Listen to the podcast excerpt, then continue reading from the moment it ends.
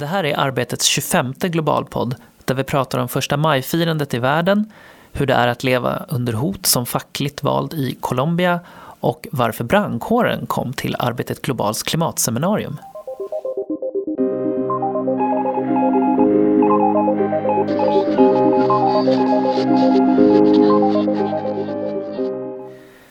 Hej och varmt välkomna tillbaka till Globalpodden eh, denna valborgsmässoafton 2019. Och med mig framför mickarna idag så har jag Erik Larsson, Linda Flod och Ivar Andersen från Arbetet Global, precis som vanligt. Hej på er! Hej hej! Hej! Och jag som pratar heter ju Kim Nilsson och jag är digitalredaktör på Arbetet. Eh, Men nu vill jag passa på att fråga er då innan här lite grann att det är valborgsmässoafton idag, det betyder att det är första maj imorgon, vi är lediga. Vad ska ni göra på er lediga dag? Ja, jag tänkte försöka vara ute lite grann och jag har också en del eh, motorfix. Det är en båtmotor som eh, krånglar och det ska jag försöka göra ikväll helt enkelt. Sådär, va. Men det, ja. Mm. Sen har jag inga speciella planer. Och jag ska hälsa på min mamma och hennes särbo. Och, och jag ska nog eh, ägna mig åt traditionella um, första maj-aktiviteter inklusive äta vegansill. Okej. Men traditionella första maj-aktiviteter kan ju vara att man då till exempel går ut och demonstrerar. Det är ju arbetarrörelsens högtidsdag. Eh, och, men, det är inte, men det här att man är ledig just på den här dagen, det är ju inte riktigt så som vi är i Sverige. Det är ju inte praxis i alla länder. Och det här har ju du tittat lite grann på Linda. Hur det Ja, ser ut. jag försökte kolla hur, om det finns någon, man kan kolla upp hur många länder egentligen som har helgdag. Och det visar sig om man, om jag har rätt enligt mina beräkningar som jag har gjort då, så eh, är det i alla fall ett hundratal länder som har officiell helgdag på första maj. Ja, det är ganska mycket. Ja, det är många. Mm. Men, och det är väldigt få i Europa som inte har det. Det är Nederländerna, Storbritannien, Irland och Danmark. Okej. Mm. Och eh, i Danmark, där jag kontaktade deras största centralorganisation som heter FH. Jag tänker inte uttala det danska namnet. De eh, menar att det är inte så märkligt alls utan de vill ha det, bestämma det i varje enskilt avtal som förhandlas fram. Ja, okej. Så att där liksom, medlemmarna skatt, liksom, ja, balanserar ju lön mot ledighet. Mm. Och då så är det vissa avtal som har helledigt, vissa har halvledigt och vissa inte alls ledigt. Ja, det är ändå spännande. Man tänker ändå Danmark liksom, som är Mm. Ja. så pass nära också. Så, ja. Men det är ju som sagt arbetare i arbetardagen internationellt. Ja. Eh, En högtidsdag. Och, eh, till exempel ett land som inte har officiell helgdag, men jag kollar Qatar till exempel. Som inte alls är känt för någon god arbetsmiljö eller arbets, fina arbetsvillkor. De, till exempel, de ska också göra en, en grej av första maj nu och lansera en bok. Arbetsmarknadsdepartementet där ska lansera en bok om hur arbetsvillkoren har förbättrats och hur de ska bli ännu bättre. Det De kanske har är snarare, utvecklingspotential kan man säga. det kanske Ja. snarare hade varit en bok för första april kan man ju Ja. säga om man vill vara lite, lite sån då. Och sen såg jag också att eh, oppositionsledaren i Venezuela, eh, Juan eh, Guaidó, han, han uppmanar nu till den största massdemonstrationen i landets historia. För att på något sätt få Nicolas Maduro på fall. Mm. Det är intressant det där med första maj-traditionerna, liksom, var, var de kommer ifrån också tycker jag. Ja, Ehm, de är ju från USA fr- från början. Och 1886 var det väl Haymarket. ja, massakern i Chicago. Men sen har ju USA självt valt att inte ha första maj just som en, de har ju Labor Day i september, Ja, precis. arbetardagen. Men, men om man ska kolla på traditionen så finns det väl apropå Danmark en koppling dit också. Och var det inte um, kvinnokonferensen 1919 som föreslog att det då skulle bli en internationell Just det, det var det nog Ja, ja. det, det finns flera datum. Det, det. det, är lite märkligt. Det, är så många, det finns också en eh, socialistisk konferens i Paris eh, 1900, eh, 1890 där man slog fast att eh, eh, man skulle ha första majfirande. Jag tror att det var på grund av åtta timmars eh, krav på åtta timmars dag man skulle göra till en manifestation. Så det- Jag tror att i så många historiska händelser så är det nog många olika typer av beslut som fattas kring samma dag och sen så förändras det väl genom Ja. historien, liksom betydelsen av det. Liksom, så här, men, Nej, vi får väl återkomma helt enkelt och se vad som händer. Alltså om det har hänt något speciellt sådär som vi Ja. bör uppmärksamma i efterhand sen också. Men det som har hänt är ju att ni tre har ju sen vi pratades vid senast, ni har ju faktiskt varit ute och rest allihop. Kan du, du kan ju börja Erik. Var har du varit någonstans? Ja, jo, jag var på ett högnivåmöte i Bryssel den 9 april. Och där var det EU-kommissionen som hade ett, en konferens kan man säga som hette The Future of Work. Och det, det handlar helt enkelt om hur ska vi hantera framtidens arbetsmarknad när vi har en klimatomställning som är på gång och en digitalisering samtidigt som vi ser ja, sociala klyftor som eh, delar upp EU-länderna. Och eh, ja, det, det, man kan säga att alla var där. Det, alltså det, ja, det var en liten sån konferens här. Jean-Claude Juncker var där och höll tal. ILOs eh, generaldirektör Guy Ryder höll tal på videolänk från New York där han höll då möte. Eh, Men också en hel mängd arbetsmarknadsministrar från olika EU-länder. Och eh, det pratas ganska mycket om sociala pelaren här också. Alltså sociala pelaren är ett initiativ som EU har sedan, officiellt är det sedan 2017. In- Och startpunkten var sociala toppmötet som man höll i Göteborg. Men det. det. handlar om att minska skillnaderna inom EU helt enkelt. Eh, och sen så var Ylva Johansson där och hon hade nästan som en egen punkt kan man säga. Mm. Så, eh, och den här Vad pratar hon om då? Liksom? Ja, nej, men hon, var inbjuden då liksom för att skryta om den svenska modellen. Mm. Eh, Alltså, det- var faktiskt så det var. Liksom, här, EU-kommissionen vill visa upp att det går att göra sociala satsningar och samtidigt ha en framgångsrik ekonomi. Och då blev Ylva Johansson poster girl liksom, så Ja, för, mm. För det på något sätt. Och i sådana här exempel, hon, hon är väl rätt van att hålla sådana här tal. Hon, hon brukar prata om kommunala musikskolan. Titta Mm. på alla våra satsningar vi gjort vid kommunala musikskolan och det ledde till, till musikundret. Men hon har också en annan linje Mm. och den körde hon den här gången. Och det var de här PC-reformen eller hemdatorsatsningarna som Sverige gjorde under 90-talet. Eh, från början så var det, man avsatte massa eh, miljarder förmodligen liksom för att folk skulle få råd att köpa en hemdator även om man inte var så rik. Och eh, idag 25 år senare så har vi en spelindustri som boomar ordentligt. Mm. Och faktiskt exporterar mer än järnexporten i Sverige enligt Ylva Johansson. Då, sådär. Så det tog hon som ett gott exempel. Och då, jag tror att hon var ganska mycket inbjuden för att Sverige har en väldigt hög sysselsättningsgrad också. Vi har Mm. högst sysselsättningsgrad i Europa. Vi har alltså fler som pluggar och jobbar än något annat, annat land har, 83 procent. Mm. Och då ville man liksom föra fram något gott exempel. Liksom, Mm. Gjorde det intryck på dem då? Just den här PC-reformen tänker jag ändå som, som jag i alla fall minns faktiskt när den var... Ja, så- här, jag, jag tror väl att alltså de som är för den här typen av idéer, Mm. för eh, social välfärd, de gör det intryck. För, de kan använda det här som ett argument. För de som är emot så är det väldigt tveksamt. Ja. Liksom, det, alltså det, det förstärker väl en del av den sidan men det säger ju någonting liksom att hon är inbjuden på EU-kommissionens konferens. Ja, men sen så kommer det vad bli en helt ny Ja, EU-kommission absolut, ja. efter valet här Mm. den 26 maj. Mm. Ja, om vi går vidare då, då så har ju du Ivar varit i lite längre bort, det vill säga i Rwanda och Zimbabwe. Mm.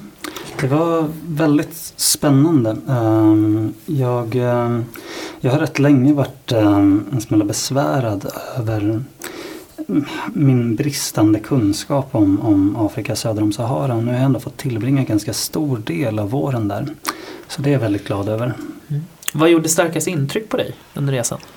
Då blir det ganska mörkt. Eh, men men eh, alltså, om, om man tittar på Rwanda så det är ju omöjligt att prata om det landet och det är omöjligt att vara där utan att liksom konfronteras med folkmordet. Mm. Och jag var dessutom där i anslutning till 25-årsjubileet. Så Jag besökte bland annat en, en kyrka som heter Ntarama där, eh, där 5000 människor mördades Mm. och där man då har gjort en slags eh, en slags minnesutställning av, av folkmordet helt enkelt. Och den är, den är oerhört brutal. Det var en väldigt, väldigt omskakande upplevelse eh, att vara där. Um, så, så det, ja, det väcker ju oundvikligen väldigt, väldigt mycket frågor. Liksom. Dels om, om vad som krävs för att, um, för att möjliggöra, för att genomföra ett folkmord och också liksom, om det finns någon väg tillbaka och hur den ser ut.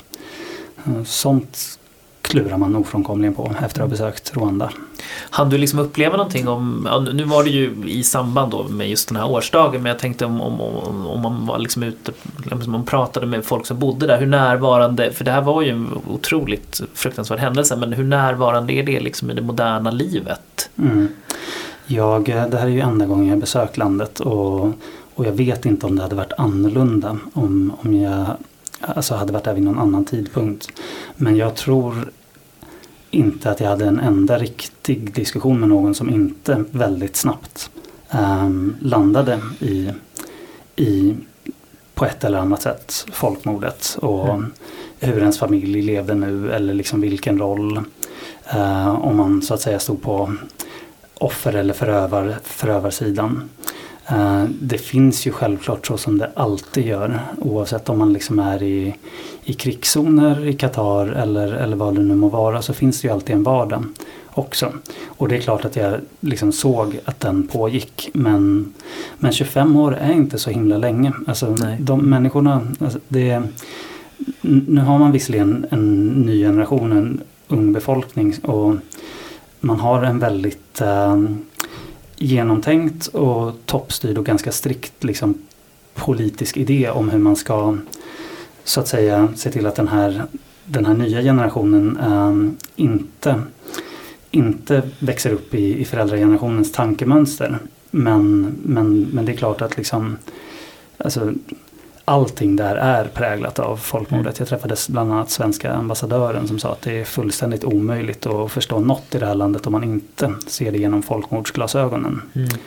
Och jag hoppas jag har möjlighet att återvända dit i framtiden. Det vore oerhört spännande att se hur det går liksom 25, 25 år till i ja. framtiden. Har man, har man då kommit längre? Har man då liksom, ja, precis, precis. Har man då, kan man då titta framåt istället för att konstant um, försöka hantera det här ofattbara traumat mm. som fortfarande präglar nuet. Mm. Hur har det satt sina spår på arbetsmarknaden? Kom det, fick det, såg man något konkret? Sådär? Mm, det, det, har ju satt sina spår på, på arbetsmarknaden. Apropå, apropå det här då ambassadören sa om folkmordsglasögon. Det här är också en del av um, regeringens politik att man har man skulle nog kunna kalla det en, en tvångsintegrering av uh, de grupper som man tidigare då kallade Hutu och Tutsi. Numera använder man inte den terminologin längre. Det är, en, det är ett led i vad man kallar folkmordspreventionen. Men, men tidigare så var det ju um, så fanns det ju en liksom, till viss del en social uppdelning mellan de här grupperna. Och det har man väldigt aktivt byggt bort. Så man kan säga att där, där har man liksom en, en mer integrerad um, arbetsmarknad där människor tvingas att umgås över, över de tidigare gruppgränserna. Så det är i alla fall en aspekt av det. Mm. Ja, jag får, får se om du får chansen att återvända då om kanske 25 år. Men en annan som har återvänt det var ju du Linda, för du var ju för inte så länge sedan nu kom du hem från Colombia och där har ju du varit tidigare. Hur var det liksom att komma tillbaks? Ja, ja jag var i Bogotá i Colombia, i huvudstaden. Och eh, hade varit svaret där själv på semester för åtta år sedan. Men det märktes ju skillnad eh, att det, de hänger ju, precis som vilken stad som helst så utvecklas ju en stad eh, och människor och samhällen. Och det märktes ju att det har blivit mer modernt hängt med liksom, utvecklingen, på tal om teknikutveckling och så. För åtta år sedan då hängde det mobiltelefoner i så här, eh, metall eh, metallsnören, nu låter det knäppt, metallkedjor. Mm. Så man kunde gå och liksom hyra en mobiltelefon ja. mm. per minut. Det var jättemånga som stod med sådana här metalltråd. Nu fanns ju inte det. Nu har folk mobiltelefoner mm. i Bogotá så här, på åtta mm. år. Det var en skillnad. Men eh, jag var ju där för jobb. Mm. Och, eh, du hängde med, liksom hängde på en, en facklig ja, ledare va? Kan man exakt. Säga. En eh, ordförande för en centralorganisation i Colombia som heter CTC. Och han heter Miguel Morantes. Eh, han har varit fackligt aktiv i hela sitt liv. Och ordförande sedan tio år tillbaka. Och eh, jag följde honom och, eh, för Colombia är ett av världens tio farligaste länder att vara facklig i. Mm. På grund av då hot, förföljelse, tortyr, mord. Som du konstant. någonting av det då när du liksom tog... Nej, jag, jag märkte ju att vi, ja, han har li, tre livvakter jämt så fort han lämnar lägenheten. Och han har skottsäker bil. Och ehm, jag, så det var väl det, att jag följde med. Och sen eh, träffade jag andra också fackligt aktiva som, som är utsatt för massa hot. Och bland annat en som hade precis blivit hotad och visade upp så döds-sms på mobilen. Mm. Så det kommer komma Ja, nu snart. senare. Ja, det ser vi fram emot att få Ett läsa. reportage om Ja. det. Mm. Jag bara nyfiken, hur tror du den här rädslan ändå som måste finnas, hur det påverkar förmågan att organisera sig för Mm. facken? Mycket. Det är det. Colombia har väldigt få fackligt aktiva precis som många andra länder i Latinamerika. Mm. Det är jag tror bara 4 procent av alla arbetare i, i Colombia är organiserade i facken. Och eh, det är bland annat då, ett, eh, en orsak är ju såklart den här stigmatiseringen som finns eh, kring det. Men också att det är väldigt ovanligt också att många i, jag gjorde ett annat reportage som redan har publicerats. Man kan läsa på vår sajt eller i tidningen.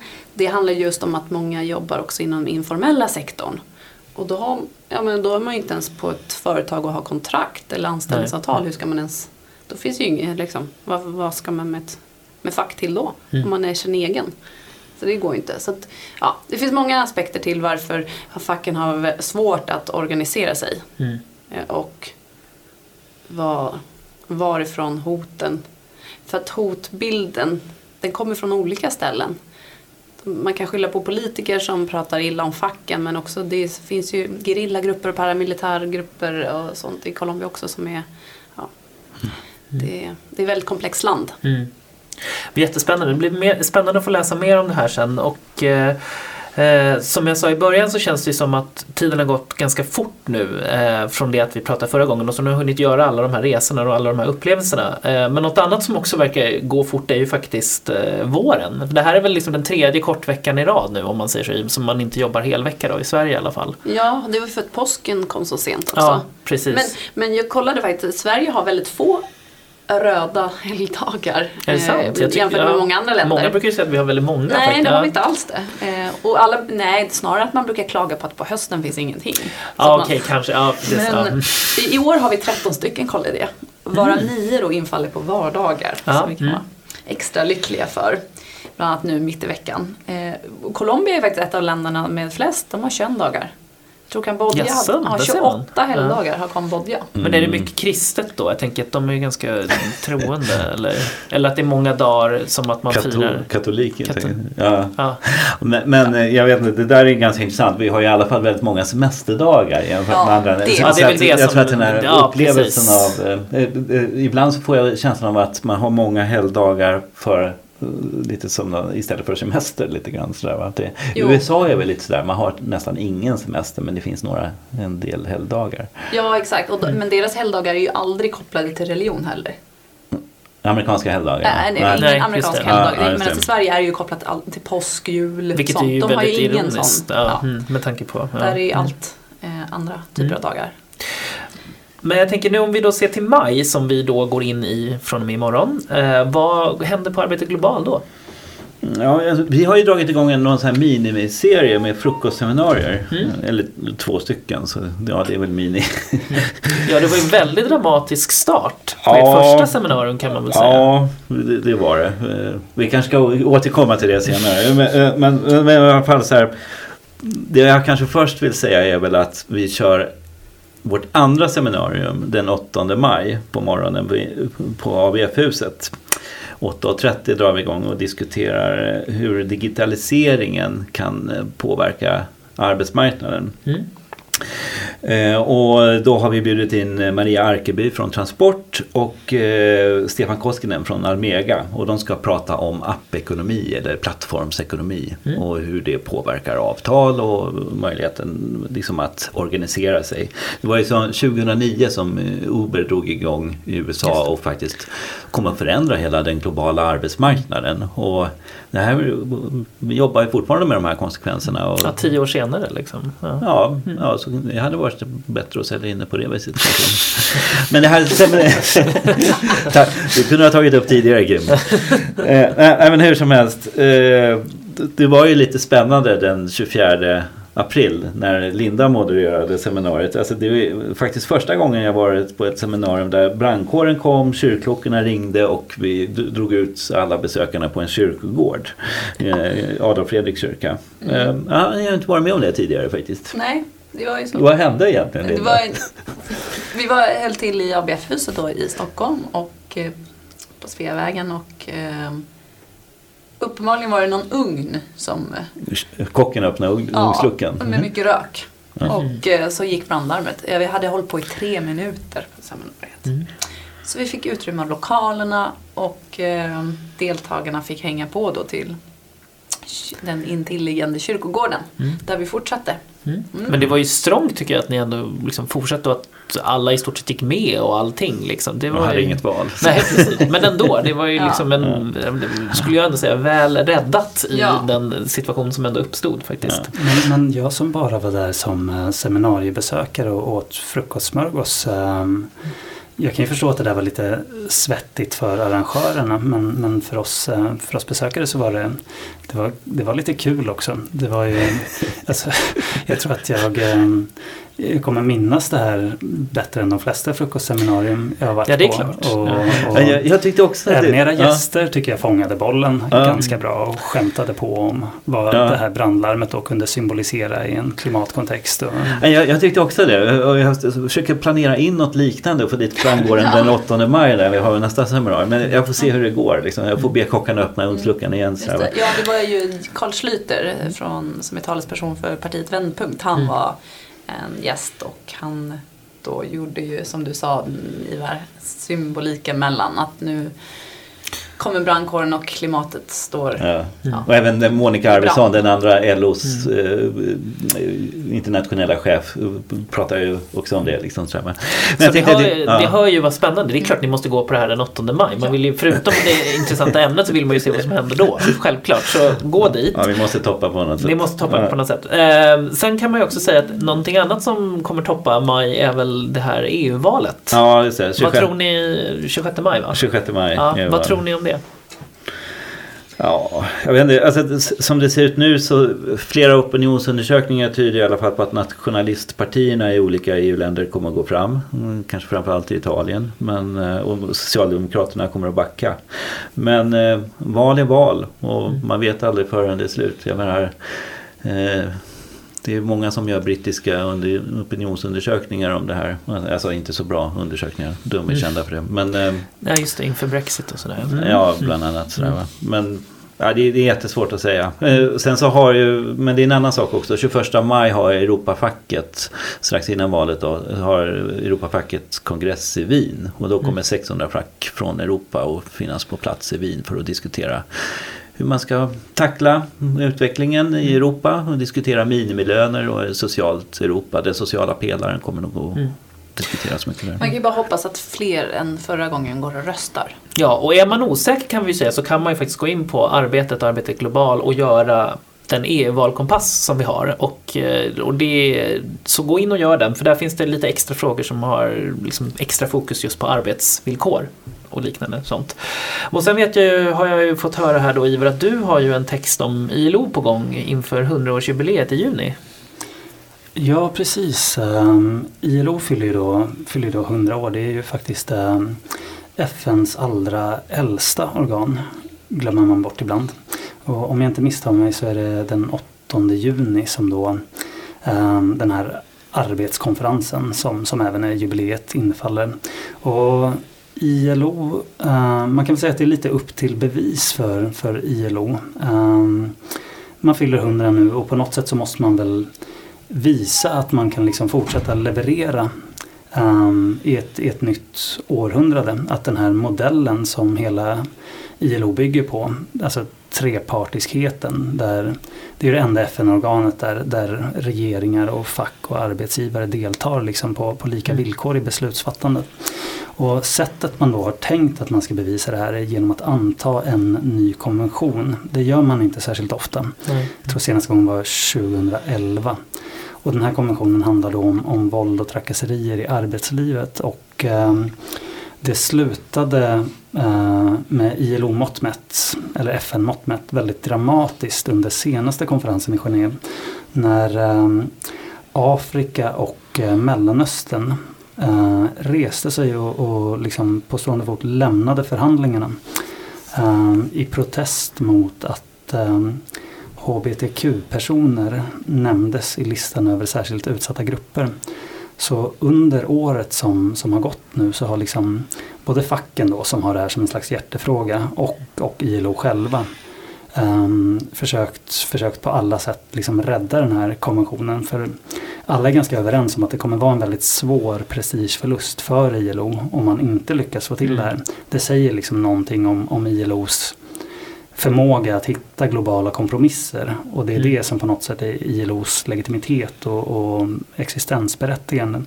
Så det står mycket på spel kan man säga. Det kan gå bra men, men faktum är att eh, de, de jag har talat med är väldigt osäkra. Mm. Och vilka, ni kommer åka och bevaka det här arbetet globalt då i år? Ja, jag och Erik åker i år. Och Iva var ju där i fjol då, som sagt. Men mm. nu, vi åker ner och är där första dagarna mm. under konferensen. Hoppas kunna nätverka mm. bra. Ja, och det, man, man får säga alltså, det kommer ju vara många ja, presidenter och statsministrar och sånt på plats eftersom det är, det är en stor mm. grej.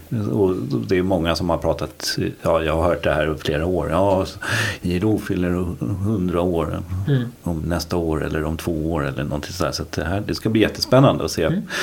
vad som... Han jag då följde i Colombia, Miguel Morantes, som mm. har varit fackligt aktiv i halva sitt liv. Han hade många gökur hemma kan jag berätta. Han har varit i Genève många gånger. Mm, där kan man se. Ja. Men, det är ganska udda grej att samla ja. på kan man ju tycka. Men ja, ja. Vi har Men alla det... våra permissioner, eller inte. Det tycker jag låter som ett bra sätt att avsluta det. Det låter verkligen som att det är mycket spännande att följa på Arbete Global framöver. Dels då seminariet den 8 eh, maj och sen så ja, reportage och också naturligtvis när ni åker då på det här ILO-mötet. Så att eh, då säger vi att tack för idag och så får jag önska er en trevlig ledig dag då på första maj imorgon. Tack så mycket. Tack. Hej då. Tack.